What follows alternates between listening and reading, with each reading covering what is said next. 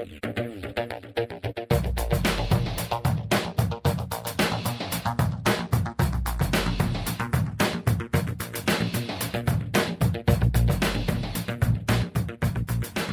New Testament book of Romans is a masterpiece of the Christian faith.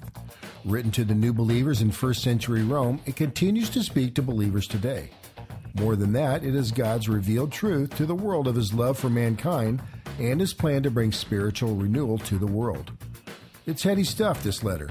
Peace with God through faith, struggling in the tension of doing things my way or God's way, the faithfulness of God, and his incredible love for every one of us. God's love can be overwhelming, this learning to live in the freedom of God's grace. That's why we have titled this eight week series, Drinking from Fire Hydrants Renewed by Overwhelming Grace. Listen as Pastor Bo shares from the inspired words of the great teacher Paul from Romans chapters 5 through 8 on God's overwhelming grace.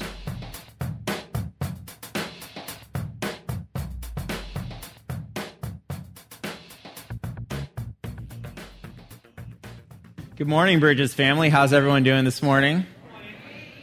Brave the brutal weather out there this morning, I see. Those East Coasters, I don't know why they complain. We have brutal weather here, too. We are in Romans 6 this morning, and if you were here last week, you kind of heard what I like to call part one, because Nate, uh, Pastor Nate, brought the message, and he did a fantastic job introducing us to this topic. And I encourage you, if you missed last week, uh, go back and listen to it. It's on our website, bridgescc.org, and you can uh, download it, listen to it, and uh, it, will really help. It just goes hand in hand with what we're talking about this morning. Plus, you get to hear an awesome snake illustration about Nate's uh, story about a rattlesnake. And so it's worth it just for that as well.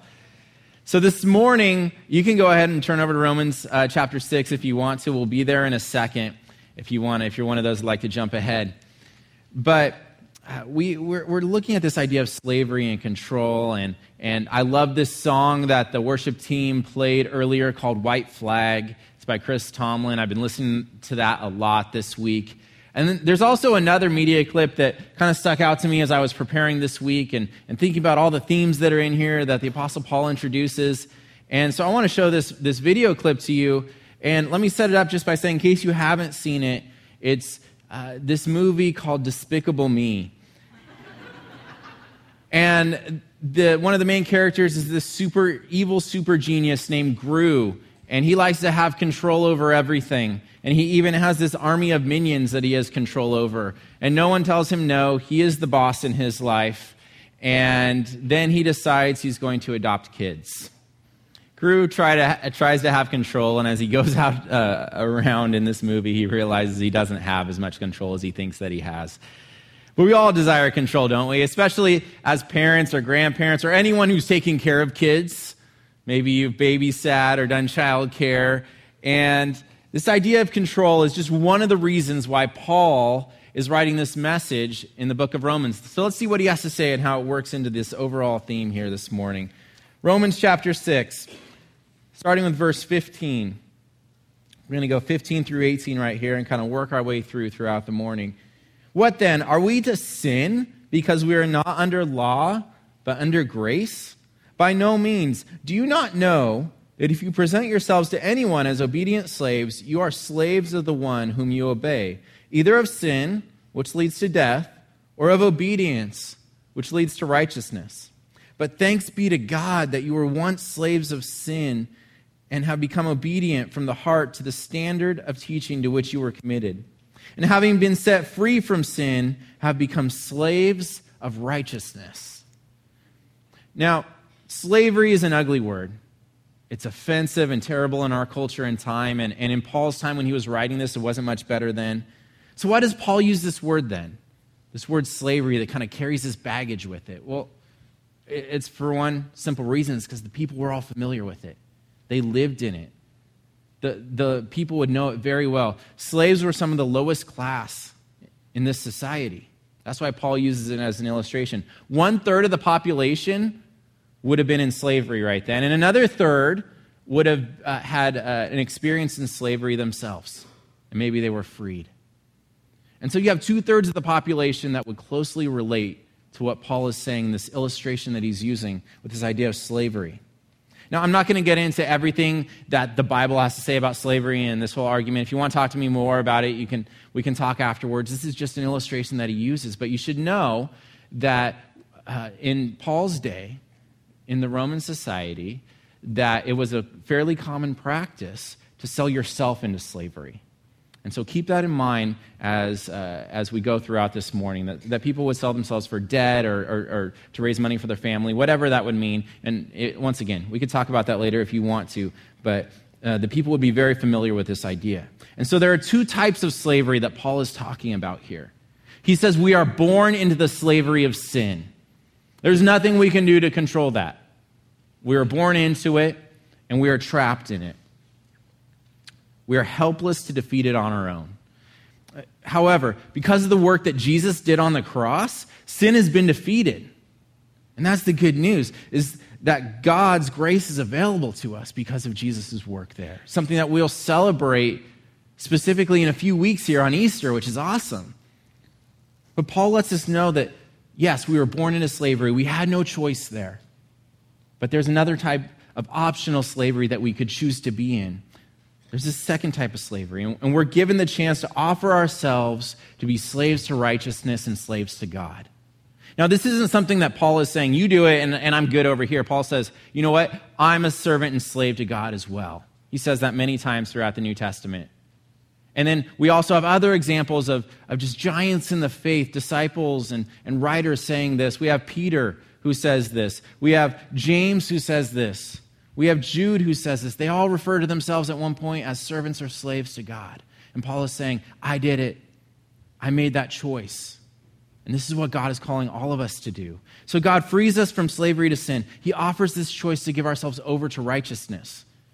And this is sometimes where we start to look for more choices, for a third choice. we start to look around, and we, we think we're free from sin and we're able to handle things on our own.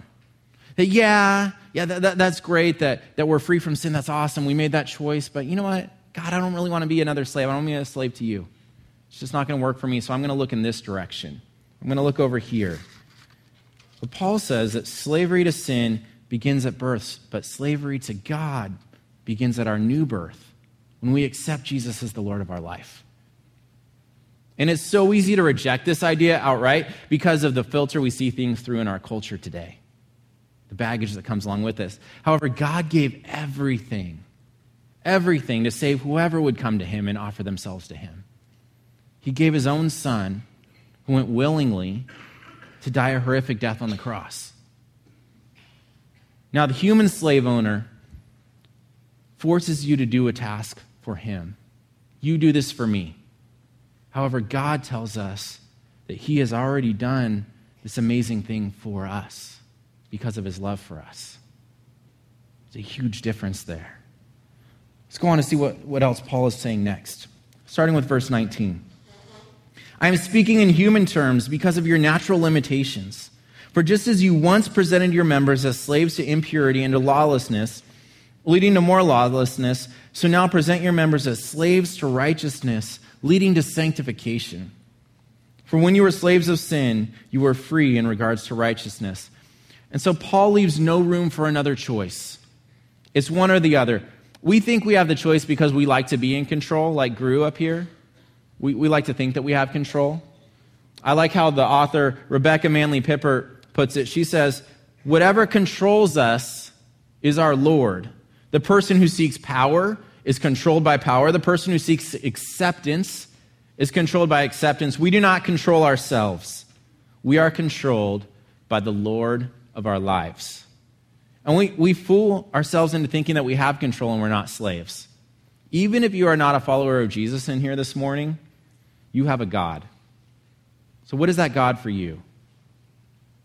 No matter who you are, what are you making the God of your life? And we, we all want control of our lives to a certain extent. We'll all go to uh, great lengths to prove that we have control. It's a great balancing act, and a lot of times it just goes disastrous.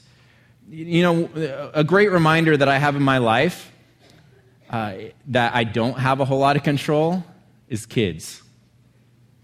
and having kids specifically around all the time. I have three kids. I have an eight year old daughter, I have a four year old son, and a one year old son. And they remind me all the time how little control I have in my life. I, uh, and I know this is a common theme. If you're a parent or a grandparent, or, or, if you take care of kids on a regular basis, you know what I'm talking about. I have a couple text messages that I saw this week. They are not mine, but sent from other parents that I saw on the internet, and I, I thought this totally illustrates what I'm talking about. Here's the first one. Do you know where the pink sport cup is? The world is currently ending over this, FYI. If you've ever had a child who was so fixated on that one cup but you couldn't find it, you know what they're talking about. Then we have another one. Look at this new drawing the baby made. Oh, and by the way, buy paints. Some of you probably have some of these nice drawings up in your house on your wall. And there's another one. The baby is asleep on me and I can't reach the remote. Please help. P.S. Also bring pretzels. you can relate, some of you. I know you can. You know, another way that my kids remind me of this is taking pictures. I told you I have three kids, and some of you have multiple kids. And I found that I, I'm not sure what's more difficult. Now, I'm not a science major, but I don't know if it's splitting the atom that's more difficult or getting all three of my kids to look at the camera at one time that's more difficult. I don't know. But we went and took pictures yesterday, professional pictures at Stoneridge Mall. And we met some of our family members there. They were kind of family Easter pictures. And, you know, they, they, they were wonderful. yeah. Um, that's what I like to tell myself. But they, they, they ended up turning out great, but we had my eight year old, my four year old, my one year old, and then we had my uh, two nephews. One is three, and one is uh, just an infant. And trying to get them all, it was probably a really comedic scene where all the parents are behind the photographer trying to say, No, right here, right here. Look right here at the camera. They're like, What? Huh? Where are you pointing? It's difficult. It's hard. We had no control. And then one of the parents, I'm not going to say who it was, I'm not going to throw them under the bus, decided that would be a good idea to promise hey, if you, if you listen and obey in here, you can go to the candy store afterwards. and so what happened was that the mom stayed behind to pick out the pictures, and the dads were in charge of taking them to the candy store, which was awesome with two strollers and a little candy store. And somehow the kids like boxed us into one corner, and it's, you know, it's all the bulk candy. And I was saying, no, two pieces, two pieces. And they come back with a bag full. I'm like, oh, right? I wanted to curl up in the corner in the fetal position and just go to my happy place. It was insane. No control. I'm a firm believer that one reason that God puts kids in our lives is to show us this life is out of our hands. We can't control everything. The great lie that our enemy tries to tell us is that we can have control. we like to believe this one of my favorite movies from the 90s, maybe you like this too, is a, is a great movie called The Matrix. And the two main characters, uh, they, they were sitting in, in, chairs facing each other, and uh, they're meeting for the first time. It's Morpheus and Neo. And Morpheus sa- uh, asks Neo, Do you believe in fate, Neo? And Neo says, No. And Morpheus says, Well, why not? And Neo says, Because I don't like the idea that I'm not in control of my life. Now we hear that and we think, wow, that's pretty strong words, but isn't this true of many of us in this room right now? That we don't like the idea that someone else is kind of in control. And maybe we like, we're okay with half control. But with God, it's all or nothing. Paul says we are all slaves to something, either to sin or to righteousness. And if we do everything we can to be in control of our lives, we are still slaves to sin. We end up messing things up entirely. Because our own control is only an illusion. We're ruled by something. What, what are you ruled by? What is it? The idea behind being a slave to God is that we are in the middle of giving everything over to our Creator who loves us. We give Him control. Say, God, I can't handle this. I can't, you can. I'm giving you control. There's a word for that in the Bible, and Paul uses it in verse 19. It's called sanctification. It's kind of a big theological word, but it's super important. It's basically the Holy Spirit working in us with giving every area of our lives over to God to do what He wants to do with. Every person who is a follower of Jesus, we are told, is given the Holy Spirit when we, when we become a follower of Jesus. The Holy Spirit works in our lives, showing us areas that we need God, showing us areas that are sinful or that are coming between us and God, that aren't the way that God planned our lives to be. Because God has set us apart for a holy purpose. He has a plan that is amazing for our lives. And when we try and take control, we just we mess that up. We do. And this idea of sanctification is a process. It doesn't happen all at one time. That's why it takes us our whole lives, the Spirit working in us, saying, you know what, this area over here, you thought you had control of that. You don't. You need to give it over to God. Or this area over here, just let God have that. Why are you trying to control that? It's a process. Let's continue in Romans 6 21 through 23. But what fruit were you getting at that time from the things of which you are now ashamed? For the end of those things is death. But now that you have been set free from sin and have become slaves of God, the fruit you get leads to sanctification and its end, eternal life. For the wages of sin is death, but the free gift of God is eternal life in Christ Jesus our Lord. Has anyone ever been really lost in this room, like on the road? You, you made a wrong turn or something? Just, just me? A couple of you? Okay, good. I remember one time right after I got married, my wife Linnea, she works in children's ministry. We were talking about this this week. And this is before GPS. This is even before like everyone had GPSs, like the, the, the separate ones that you would like keep on your dashboard or whatever. Now we all have them in our phones. This was in the age of paper maps. Anyone remember paper maps? Okay. All right. So uh, we had just we were married for uh, maybe a month, and we were, had lived down in the Bay Area, not here, but we were uh, up near the Hercules Pinole area. And my wife, she had to drive down. I don't know why. It was for some important appointment. She had to drive down and spend the afternoon about an hour, 45 minutes to an hour away. And so she was coming back, and it was nighttime. It was dark out. It was like 8 or 9 o'clock at night.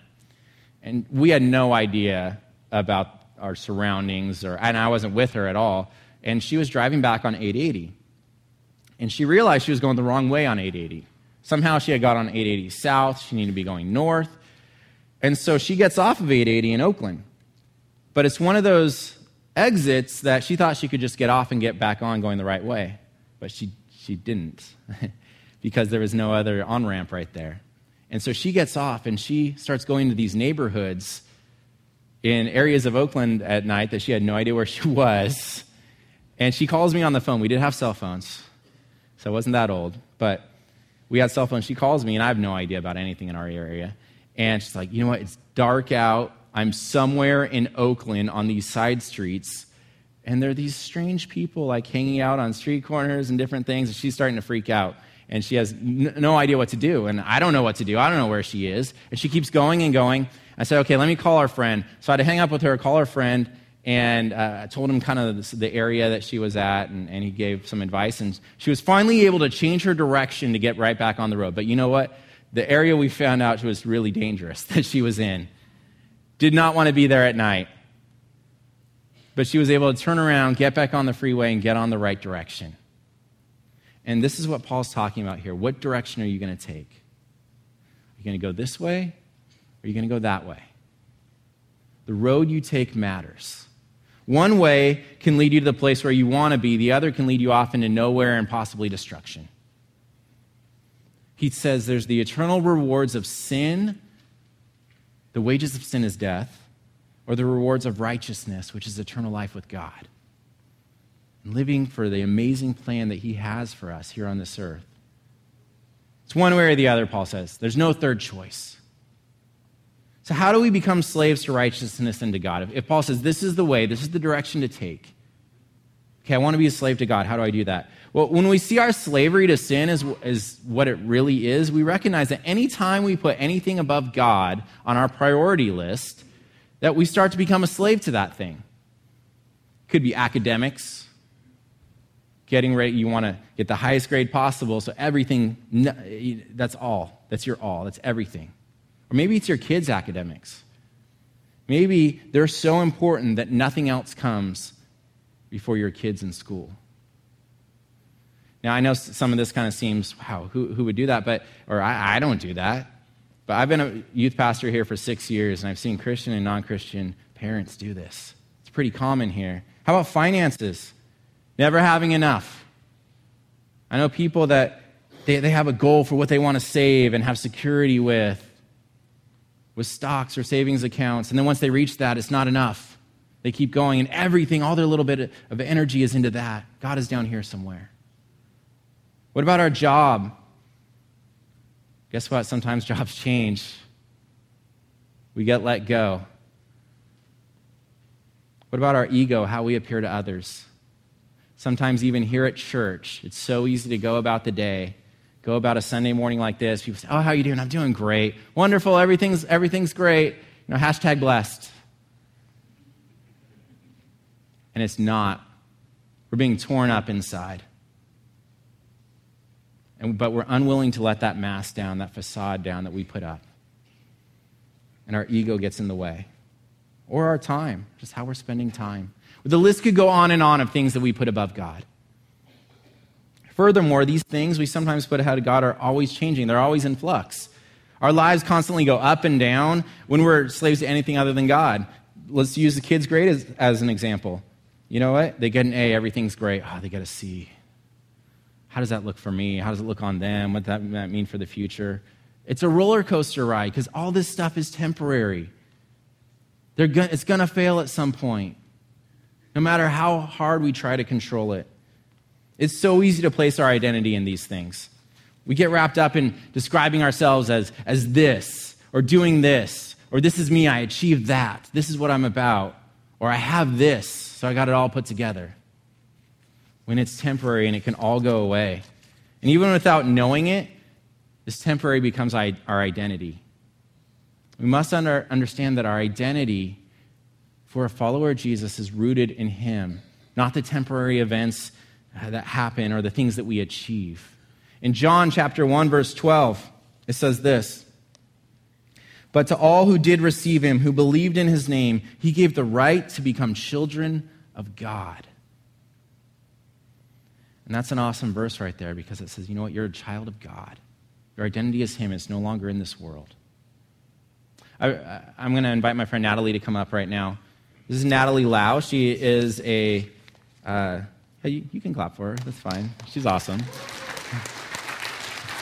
She's one of our high school leaders, and she's just had this amazing journey with God, and I just wanted to, her to share it a little bit. Natalie grew up in this area. She went to Mission San Jose High School, and so she kind of knows a lot about uh, stuff going on around here. So let me ask you growing up, how did the pressures around you kind of affect your choices for a college or career? Well, against stereotype, my parents never expected me to be a perfect student. The pressure to become outstanding actually came from my peers, um, where I discovered that I can actually earn value based on the major accomplishments I've had, as long as I pursue the oh wow moments. You know, stuff like, well, what are you majoring in? Oh, I'm an engineer. Oh, wow. So that's one point. oh, but I changed majors to accounting. Oh, no point. All right, so you changed your major in college. Why, why did you do that? So I really did start as an engineer in college, and um, God caused things to happen where I found myself um, switching over to accounting. And because of this, it um, he, he used that switch to eradicate any last remnants of my enslavement, really, to my oh wow system really it's enslavement to self worship, let's be honest now. Um, and during this time, God was weighing on my heart, you know, if you had based your value and your identity on your job, your GPA, the number on your paycheck, you're ultimately basing something really crucial on something that's really unreliable. The economy could tank, someone could dislike me for any sort of reason that's out of my control. So God's persistent question to me was, well, what would give you unfaltering value? Now, in economics, I was learning at this time that we value goods based on what someone is willing to sacrifice for it. And in church, I was learning that God, our creator of infinite worth, had given his own life for me to gain my salvation, therefore transferring to me infinite value, regardless of what I did. So, in light of this, it no longer mattered what I majored in, what my job is, as long as I played for God's team. Awesome. Yeah. So, you recently felt God calling you to take a completely different path again in your life. So, what was that like? pretty freaky. so last summer, um, I took a leave of absence from my job, and I spent a couple of months in India serving with a rescue home for human trafficking victims. Before I left India in September, the guys in charge asked me to um, return for a longer season. They suggested a year.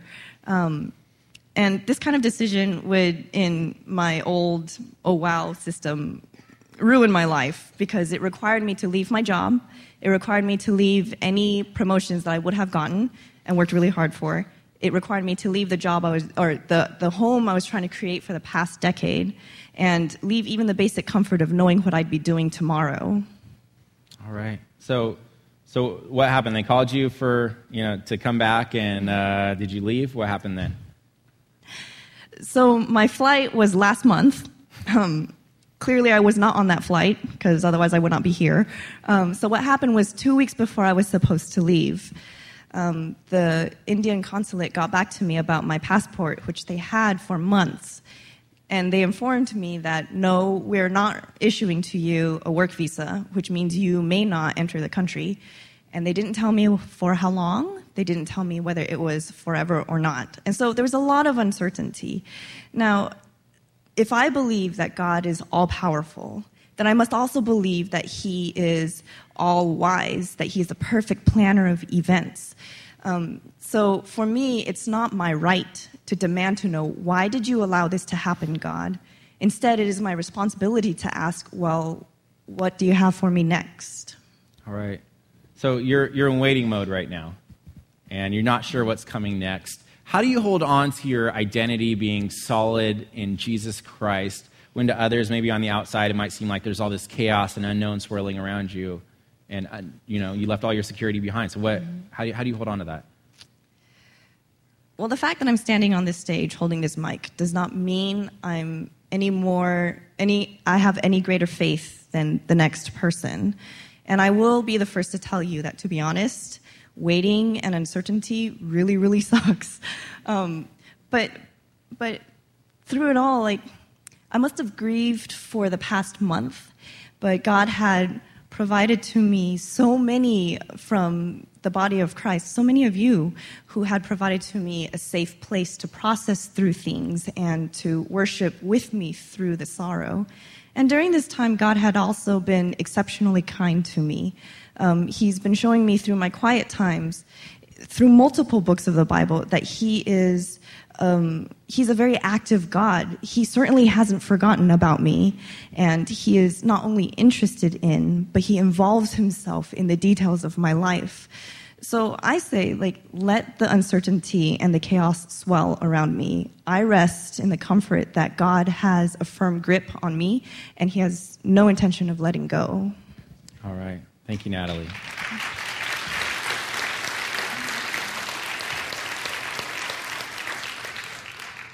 To me, Natalie is a great example of how we can understand that we, when we give our lives over to God, when we say, God, I want to be a slave to you and your righteousness, that we can uh, find our identity in Jesus because we are adopted into his family.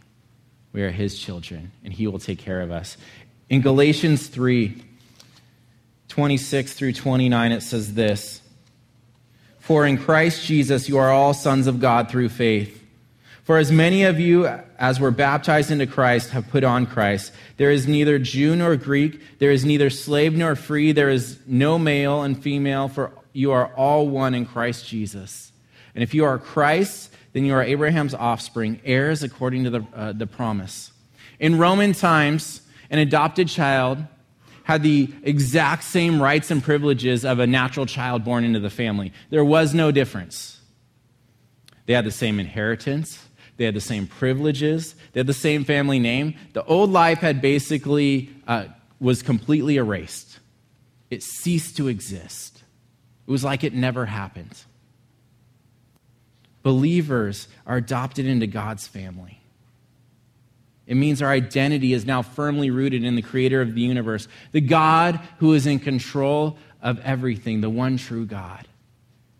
And that's why we can give ourselves over, make our choice to be slaves to Him because He loves us so much. So the big question is, is if we're adopted into God's family and we have eternal life right in front of us, we decide we're taking that road, why go back into slavery to sin? Because Paul kind of makes it clear throughout all of Romans chapter 6 that sometimes that's a temptation, and we do that, even as believers. Well, there's a few practical ways to make sure that this doesn't happen. These aren't new. If you've been around bridges at all, you probably have heard these multiple times. But there's a reason why we say it. It's because it's so important. And it's not just for you, it's for us as pastors as well. It's for everyone in the family of bridges that these are, these are so important. And you know, in the Bible, when things are repeated over and over by some of the disciples or by Jesus, it means, hey, these are of utmost importance. So this is why we keep reminding you of them. And so, some things that, I mean, these are personally important to me, and God has really put them on my heart to share this morning as we close. Spend time with God regularly. How are we going to give ourselves over to God if we never spend time with Him? We never work on our relationship with Him. We never talk with Him, read His Word, pray to Him. So important. Join a life group.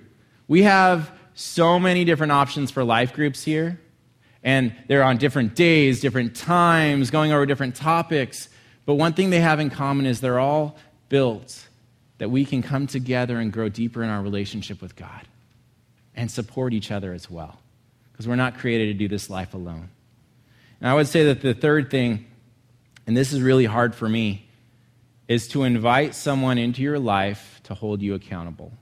I'm not saying a lot of people, I'm saying who's the wise person, who's maybe a friend of yours that you have given permission to to speak truth into your life. Someone that you respect as a follower of Jesus, that you've said, hey, will you hold me accountable for this? Will you just speak truth into my life when you see me going off that road that I'm supposed to be going down? Who's that person? And if you don't have someone, because that's a scary thing, I'm going to be honest with you. That is a scary thing to invite someone to speak truth into your life. But it's so rewarding. And it's, and it's our best thing. So if you don't have anyone, who can that be for you? Who might be that potential person there? We're going to end with a short video. But this is not a video just to watch. This is more a reflection and prayer time. And if you're a follower of Jesus this morning, maybe there's some areas that you have yet to give over to God. You're still trying to control it. Maybe there's an area in your life, I don't know what it is, but you're like, I'm holding on to that with all that I am. Because, I, first of all, I don't want to let anyone see it, especially God, even though He does see it anyway. But secondly, we think we are the best at it, and we're not. What areas do you need to keep giving over to God? And once again, this idea of sanctification as a process. And sometimes it's a daily decision to keep giving these things to God every day because the temptation is there to pull it back. If you're not a follower of Jesus, you don't have to be a slave to sin anymore. You don't have to be a slave to addiction or these things that just totally entrap us. And this might be a great time just to pray to God to even give those to Him. Or maybe this is the first time you've even heard about any of this. And you're like, I just, God, I need you to be real. If I'm going to make, give myself over to you, I need you to speak into my life first. Maybe that's your prayer this morning. But don't take this time lightly. Don't, don't use this time just to take out your phone and check your bracket for March Madness or to update your Facebook status or you think this is over. It's take this time with God right now. So spend this time in prayer, and then we're going to go into some time of worship.